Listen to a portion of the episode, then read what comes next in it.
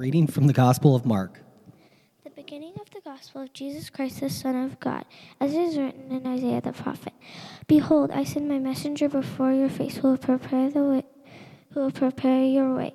The voice of one crying in the wilderness, prepare the way of the Lord, make his path straight. John appeared, baptizing in the wilderness and proclaiming a baptism of repentance for the forgiveness of sins.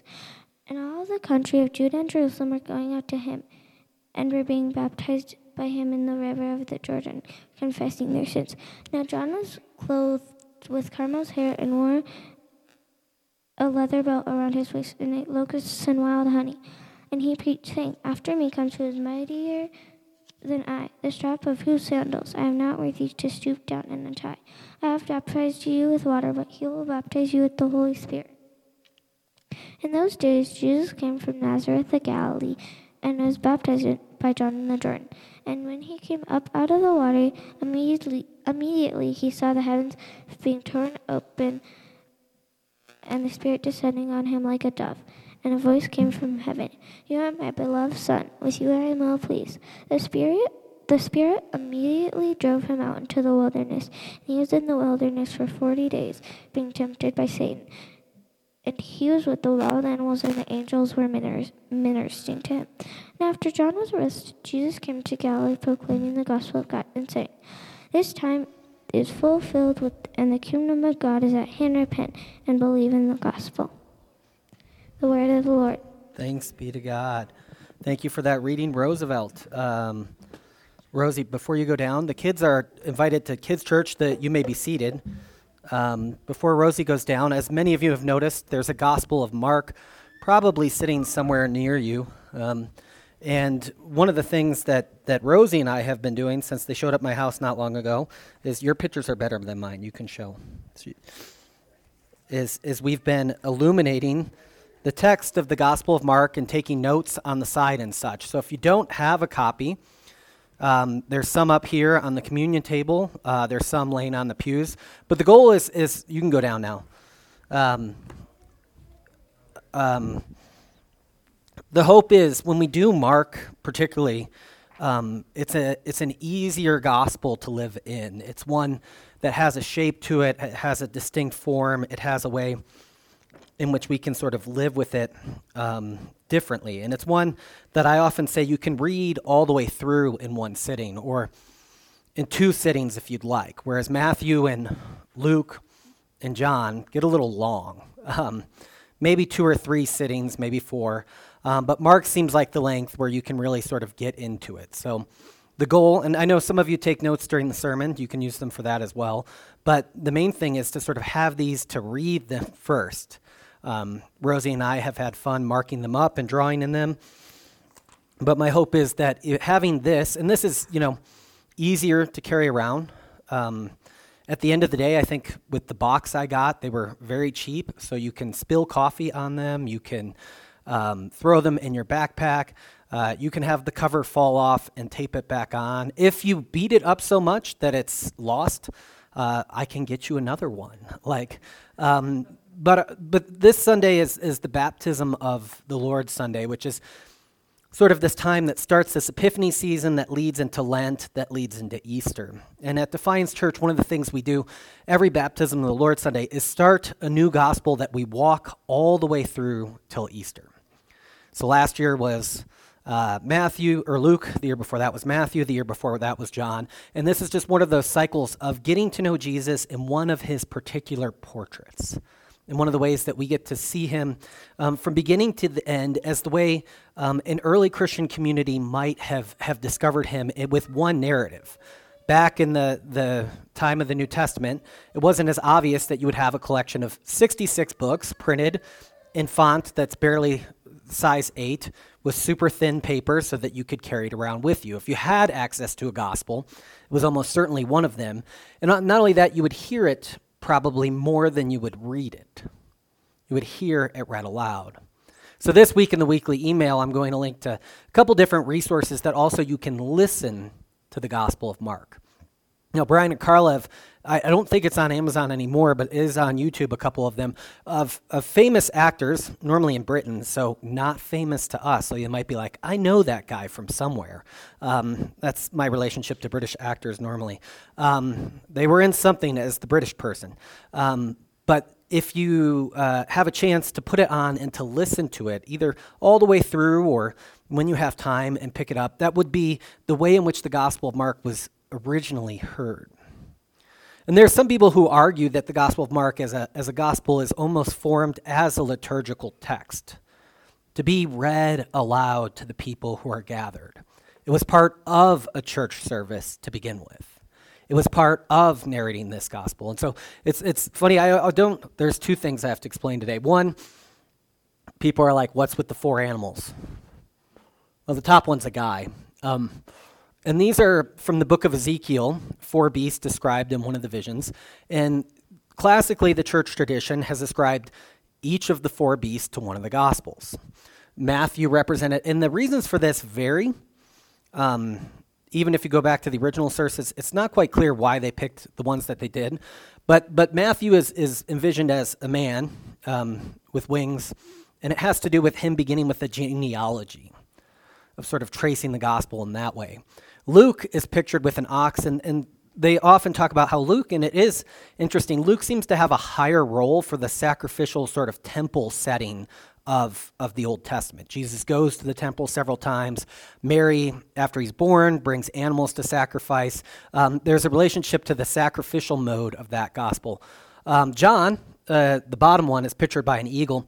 That has to do, most people say, with the cosmic scope, in which John is sort of taking this gospel from 10,000 feet.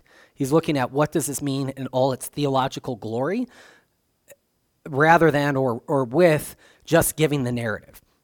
So the other three gospels, the top ones called the synoptics, share sort of a narrative structure in common. John shares a theological structure in common, but tells the story from sort of above. And then Mark is a lion. And reasons for this have to do with Mark sort of being the one who pushes the gospel in its intensity and its immediacy. This is the one where we sort of think about Jesus' disciples as followers of the way. There's lots of following in Mark. One of my favorite books I like on the Mark is called In the Company of Jesus, and it has to do with the people who would follow him and go with him and be with him. So that's the image. We put that up every time we start one of these, and it stays up till probably around Advent, but that's the explanation for that. The word of the Lord, which I've never really explained, but one of the best explanations I think for it is it participates us all in the scripture reading. The word of the Lord, thanks be to God, is to say that the scripture was read by one person, but in that responsive moment where we do that, we've all participated in the reading of scripture. It's all of us doing that. So it comes at the end of the reading, and that's the way it sort of plays. This Sunday, though, we start the Gospel of Mark together. We begin to journey with this gospel that has its unique take on who Jesus is and how we understand him and how he moves and acts and goes through the world. The first 15 verses that Roosevelt read for us are often called the prologue to the Gospel of Mark. They're the thing that sort of sets the scene for the whole Gospel of Mark. Now, if you're familiar with Matthew or Luke, though what we blitz through there in 15 verses is about 2 or 3 chapters thick in both of those Gospels. Mark just hits the ground running and begins to go, and he doesn't stop. But what he does in these first scenes, and we'll read the quote on the back of the bulletin in a second. I've been warned to slow down on when I read written stuff out loud. And then after Roosevelt, it's like, it's a genetic, people. You're asking me to war with nature. That was a side note. But what Mark does is he sort of piles up these images, and they're the images that go out through the rest of his gospel. Now, one of the things that I've learned in time of sitting with Mark is that this prologue sets up Mark as sort of cosmic warfare. It sets up Mark as this cosmic mission in which Jesus is performing exorcisms on all the satanic stuff that exists in the world. First, he binds Satan in the wilderness. We'll talk about that as we get there. But then his movement throughout, especially the early parts of the gospel, is in casting out demons. He's reclaiming God's territory. And in that, in his healings, there's signs of this kingdom, this other thing, in which Christ is going out and restoring things to their proper place. And so what happens in the beginning of the Gospel of Mark is this heavy-laden image-based thing in which the whole thing is portrayed as this way in which there is one who's coming who's been whispered of in old, in Isaiah the prophet, that's what starts with, and this one is fulfilled, and he is coming and reclaiming what's God. What's God's. One of my favorite scenes in the Gospel of Mark comes in Mark 3. We'll get to that when we get to the temptation scene. Just, it's the binding the strong man scene. Is that Jesus said, as a house divided itself against itself cannot stand. And he says, first, you must bind the strong man before you can go in and plunder the goods. Growing up in a nice, good household, reading that out of context, I often thought, oh, somebody's trying to bind up Jesus and steal his stuff. Because Jesus wouldn't be somebody who binds up somebody, breaks into their house, and steals their stuff. Which sounds about right. Except for, in the context of Gospel of Mark, Jesus is the one who binds the strong man. The one who's distorted God's creation. And then plunders the house, restoring things to God as they belong. And so that you see that in the beginning. We'll read that quote on the back of the bulletin. The opening scenes of the Gospel of Mark remind one of minimalist theater, collapsing a world of meaning into a few concentrated images, or of a Caravaggio painting with vivid profiles etched in dark, obscure backdrop, punctuated by divine voices offstage and human cries at the center. The prologue narrates the story of an invasion, throwing existence as usual into sharp relief. Prophetic muses long silently suddenly sing again. A messenger is announced and in turn heralds the advent at long last of one strong enough to wrestle the world away from the death grip of the powers. This leader appears on the horizon of history and in a dramatic symbolic action declares himself an outlaw. This immediately provokes a challenge from the Prince of Powers himself, who takes the leader deep into the wilderness where he disappears. In this prologue, Mark wields together a synth of apocalyptic symbols, clearing narrative space from among the weeds so that the seeds of a radically new order, to borrow the author's own metaphor, might be pressed into the weary soil of the world. This subversive story is what Mark entitles Good News. Here, the beginning of the good news about Jesus Christ, the Son of God, as it is written. This is the opening of Mark's gospel and its intensity. There's before we get into the meat of the sermon, which I probably should have done first, is there's a structure to Mark that I think is helpful to sort of think about. Chapters 1 through 8 talk about Jesus' ministry about Israel. He moves about. It begins with these words, the beginning, which we'll talk about in a second. But then it sort of goes to Peter's confession at the end of chapter 8 when Jesus asks them, "Who do you say that I am?" And what happens there is Peter responds that you're the Christ, the Messiah. From there, they have the transfiguration. Hey, the mountain. Kim, I did a good job, right? The transfiguration, Jesus being declared on the mountain again, which actually mirrors that starting scene. The voice from heaven speaks again. And so it mirrors the scene we're going to go over today. And from there, Jesus begins to sort of intently go about his way, rising in opposition towards Jerusalem. In each of the Gospels, the three, Matthew, Mark, and Luke, kind of have this shape too, is that once it's confessed by human lips who Jesus is, he begins to go more and more towards where his journey will end in the cross in Jerusalem. And then it ends with the resurrection. Mark famously's ending is, and then they told no one, which begs the question of, how do we know this then? There's a gap there that sort of pushes you back into the story, and then they told no one. And there's a bit, the reason why the line continues at the top is because Mark, unlike most of the books we read, although I'd argue that more books are trying to do this than not, wants to project that we live then this story into the future. Jesus is going ahead of you to Galilee, is what it says.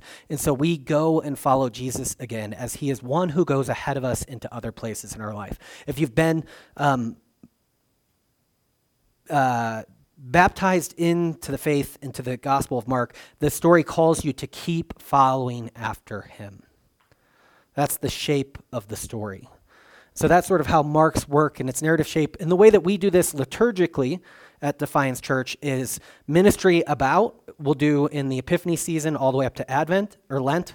And then in Lent, we'll do his journey forward to Jerusalem as we look at what the cross means as we're going towards that. So that's, if you want to think about that, within the shape of our worship service. But that's sort of where Mark goes as an image. This is then the outline for how we're going to talk about the first 15 chapters. Not 15 chapters, 15 verses, and you can see sort of the thickness of what Mark does here is the way he tells the story with all these things loaded up. And I'll make short comment on each, but the first one, first one goes with the second thing. The first is that in the beginning of the Gospel of Mark is this throwback in two ways. One is it goes back to what Jonathan read for us during the worship set. If you're a Jewish Christian at this time or somebody becoming into the faith, you would be being told of stories of Genesis. In the beginning, God created the heavens and the earth. And the Spirit of the Lord was hovering over the waters, and the Lord spoke. Now this beginning is mirrored in the Gospel of Mark 2. There's Jesus gets into the waters and this dove descends on him. Mark, as is Genesis 1, in certain ways, heavy with sort of three actors of God. Genesis 1, you have the Lord who speaks his word going forth. The opening of John calls him the word. And then you have the Spirit like a dove in the language of the Hebrew, or bird, hovering over the teeming waters. So too in the Gospel of Mark, you have the Father who sends the Son, or the Son appears, and there's a Spirit that sort of comes on him, and it's declared that this one is sort of the Son of God. So you have these three actors here, too, in the Gospel of Mark. And so they have a Trinitarian, a Trinity-based relationship in the way that they're structured. The other way in the beginning works is this, and we'll see it as we walk through this first 15 chapters, is that there's a belief that comes from the prophet Isaiah, who is the next character who appears, that the end, in some sense, will mirror the beginning. The fulfillment of what God is going to do is bring people back into harmony the way that they were in the initial creation. So Jesus' temptation in the wilderness with wild beasts and that portrays Adam's story in an interesting way. And it's Jesus in this passages of Mark, who's we won't get into it today, but one who faithfully lives Israel's story too. In 15 verses, he's given us a lot to work with. And so that gospel word that he uses next, we talked about this a lot in the Galatians series, that this is the evangelion of God. Now, Mark uses this word, wish I could remember, but let's say 15 times. Paul uses it like 60 times. And then the rest of the New Testament doesn't use it as much. But evangelion in this first century context was good news from a battlefield most often. It was declaration of something big that had happened. And so while gospel has turned into a music form in our time, in the first century, gospel was the proclamation of the radical thing that was happening. It was news of something big that had happened. It was news that was in the kind of way that was like, even if you ignored it, it was still true. It was news of what often was from a faraway battle, a messenger would come with an evangelion, good news that they had won the battle. And so here, Mark, in his opening, is even portraying this as sort of a cosmic battle. This is the beginning of the good news of God invading the cosmos in his son Jesus and beginning to restore it to what it was. This is the beginning of the good news of the God who takes residency in the world. What I want to hear, and this goes to this next word, this Isaiah reading, is that it assumes that we can hear and know of the darkness of our world. The beginning of the good news of the gospel of Jesus Christ, out of context, begins to be like the beginning of more good things, the beginning of this. But what it's announcing is that there is darkness that resides in this place. That Isaiah reading is actually Isaiah, Malachi, and Exodus put together. But what happens there is these are all texts that come out of the darkness and difficulty of Israel's history. The weary world is what the song from Christmas says, and what that quote on the back of the bulletin says, is that the soil of the world has been turned against its creator, and in that darkness and in that difficulty, this is where it begins to turn back because... and they'll talk about this, that the author of the play himself has stepped back onto the stage to restore it. That the creator in the form of Jesus, God, has come back to begin this reclamation mission. And so this text and that ends with repent and believe the gospel is narrating great difficulties and anguish in our world and the hope that comes into that. And yet so often I think it's hard for us to hear that it's hope that comes into the darkness of the world. Now the first century hearers, the Jews, would know of that deeply because they're being conquered and ruled by the Roman Empire. Things are not as they should be. But the early Christians, there's evidence that Mark 2 comes out of a persecuted community. Most likely at this moment, in their relationship to want to stay a part of the synagogue with this Jesus news, but being cast out in some way, that there is beginning to be a disjunction between those communities. So they're losing their places of worship, the places in which they've resided, the places in which they've heard the good news as sort of persecuted ones. Mark's going to talk about the loss that comes with the life of discipleship. To be able to walk in this way is not all good and grand news. He says what was lost will be restored to you. But there is loss that comes with walking the path as well. So Isaiah, we did 2 Sundays on John the Baptist in Advent, but John the Baptist appears on the scene in the wilderness preaching a baptism of repentance for the forgiveness of sins. John is one who's sort of this one who's making straight the ways for the one who's going to come after him. And it says, the whole Judean countryside and the people of Jerusalem went out to him, confessing their sins. They were baptized in the river Jordan. Baptism at this time would have been an act most likely for converts or ritual washing.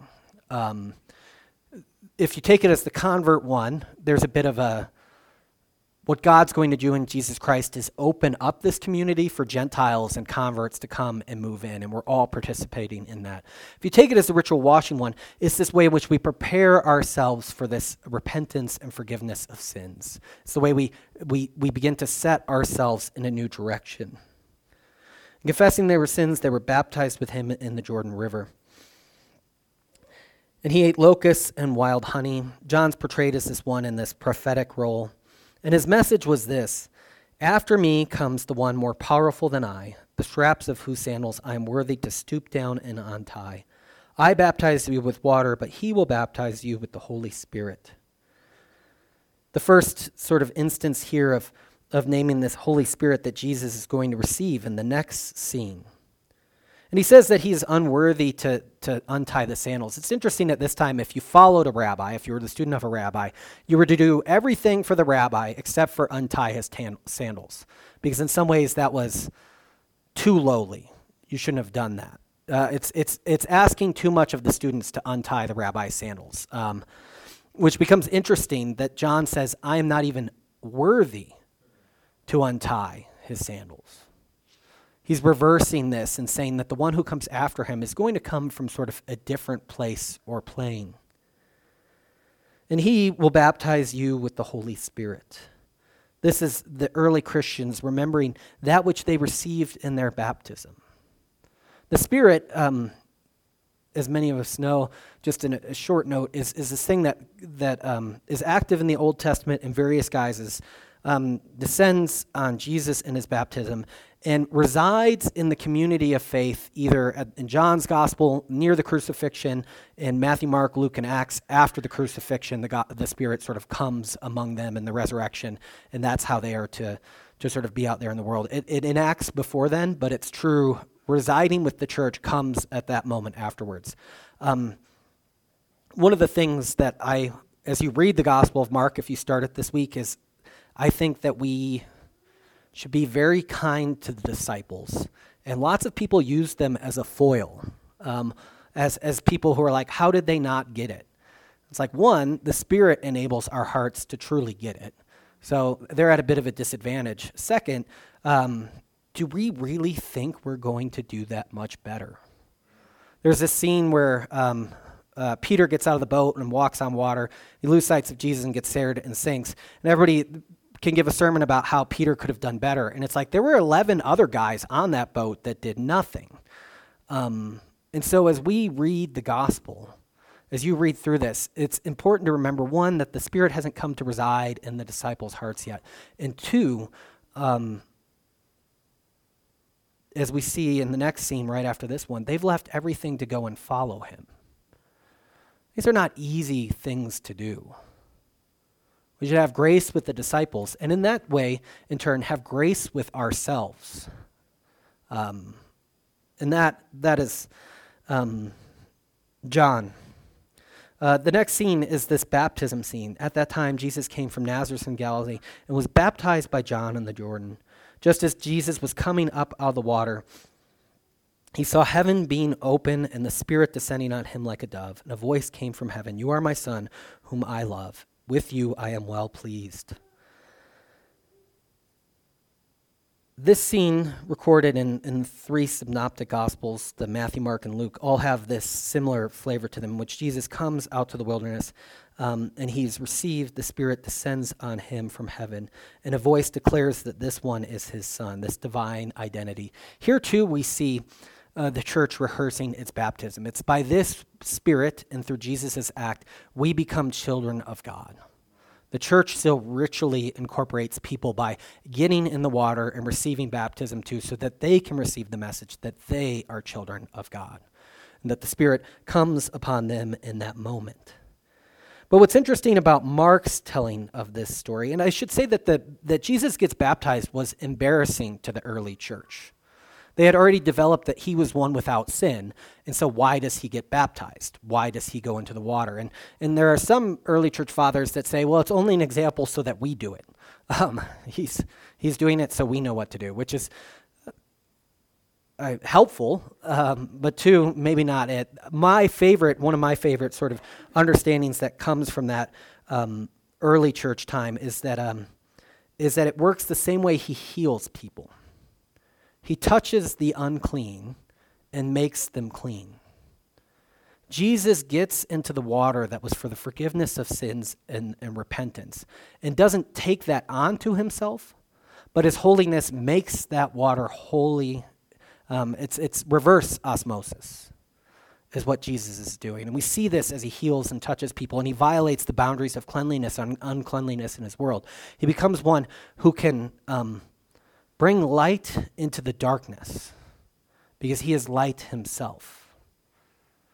We worry about becoming defiled, but Christ is one who goes as one who is undefilable and in a way makes the undefilable or the defiled clean.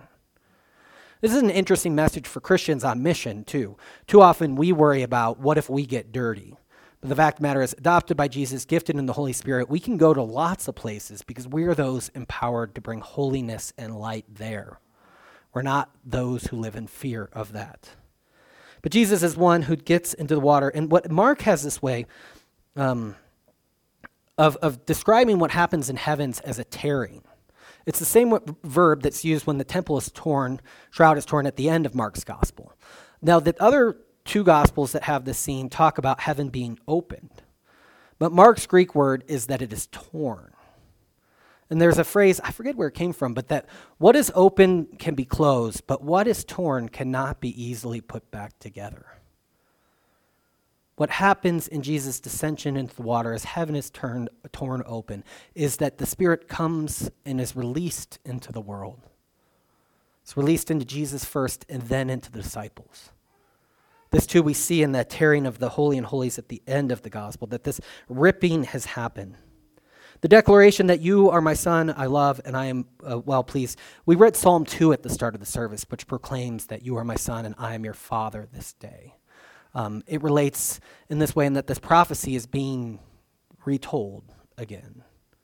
And that's, Psalm 1 is about the individual who sort of walks in the ways of faithfulness as a Jew. Psalm 2 is more about the nations and the king as they sort of walk in faithfulness too. And so as the intro to the Psalm, Psalm 1 and 2, we find things that are applicable to Christians and Jesus as we know the one who is the king and to walk faithfulness in our lives. And so the Christological reading that with Jesus' eyes, opens up with new readings to that. As he is one sort of being declared king too at this moment. And at once the Spirit sent him out into the wilderness. This is not the way I would have this go. You have received adoption as the Son of God. Now go to the place where Israel has failed, where darkness reigns, and be tested not by some guru, but by Satan himself.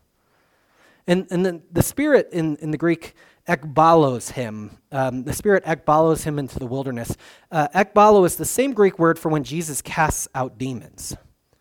The Spirit drives Jesus, casts him out into the wilderness for him to cast out Satan from his powerful place in the world.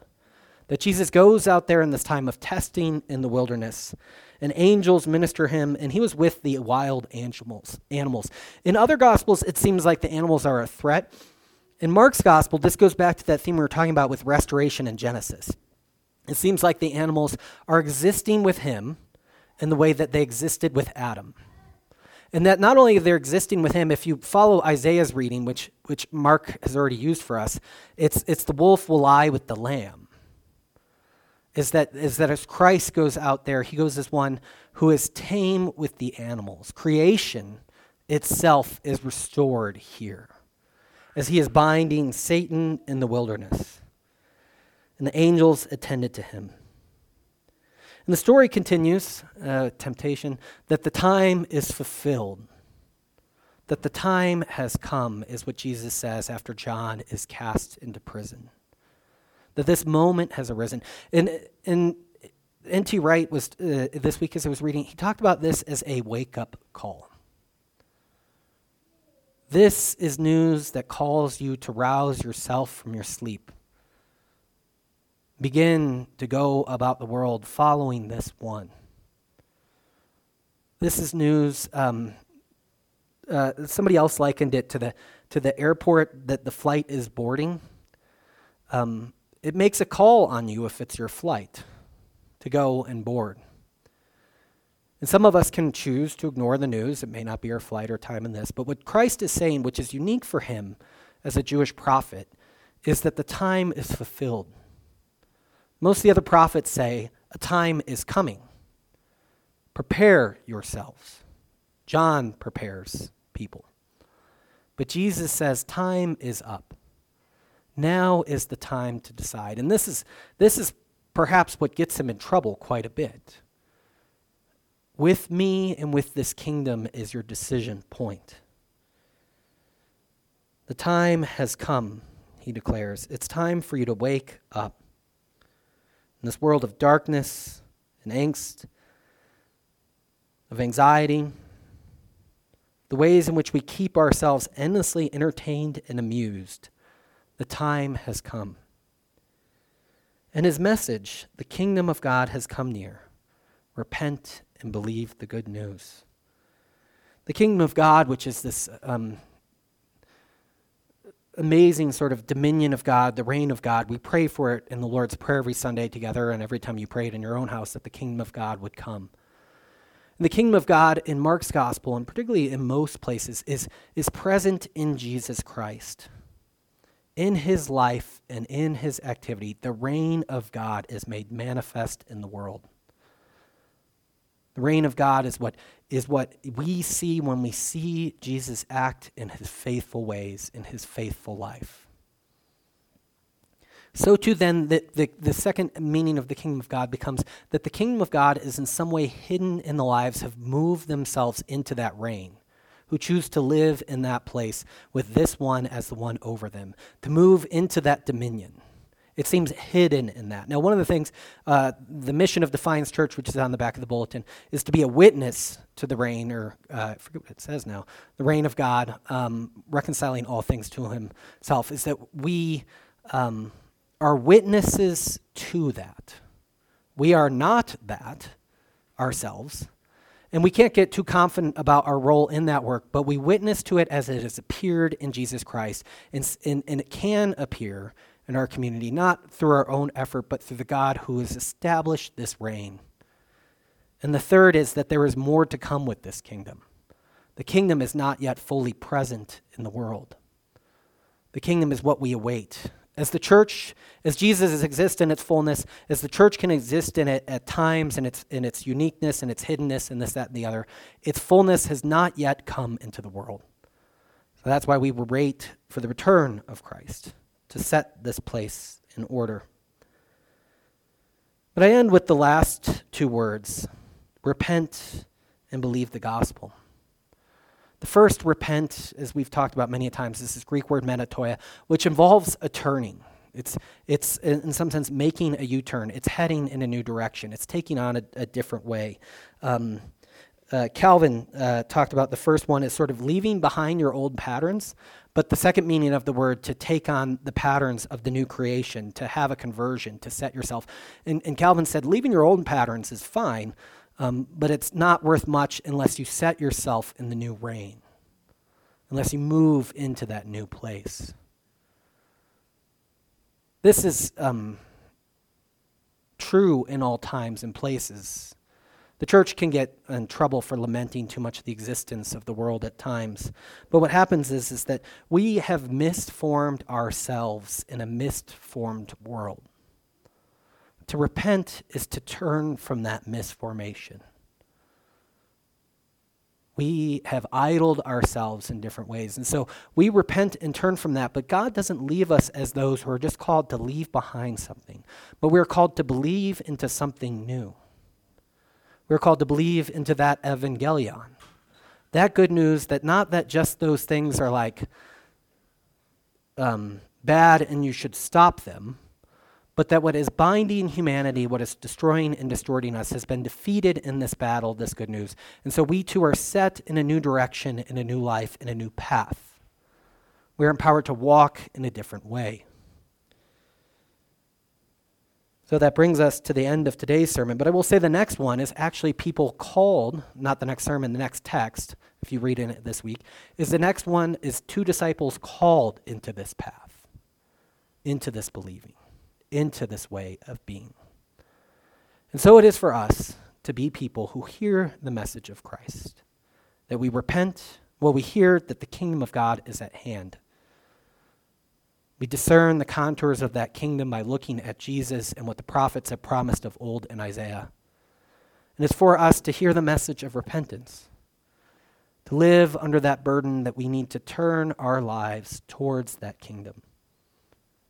And not to be left there, but to believe into, to trust into, to move into the good news of what God has promised us. Let us pray.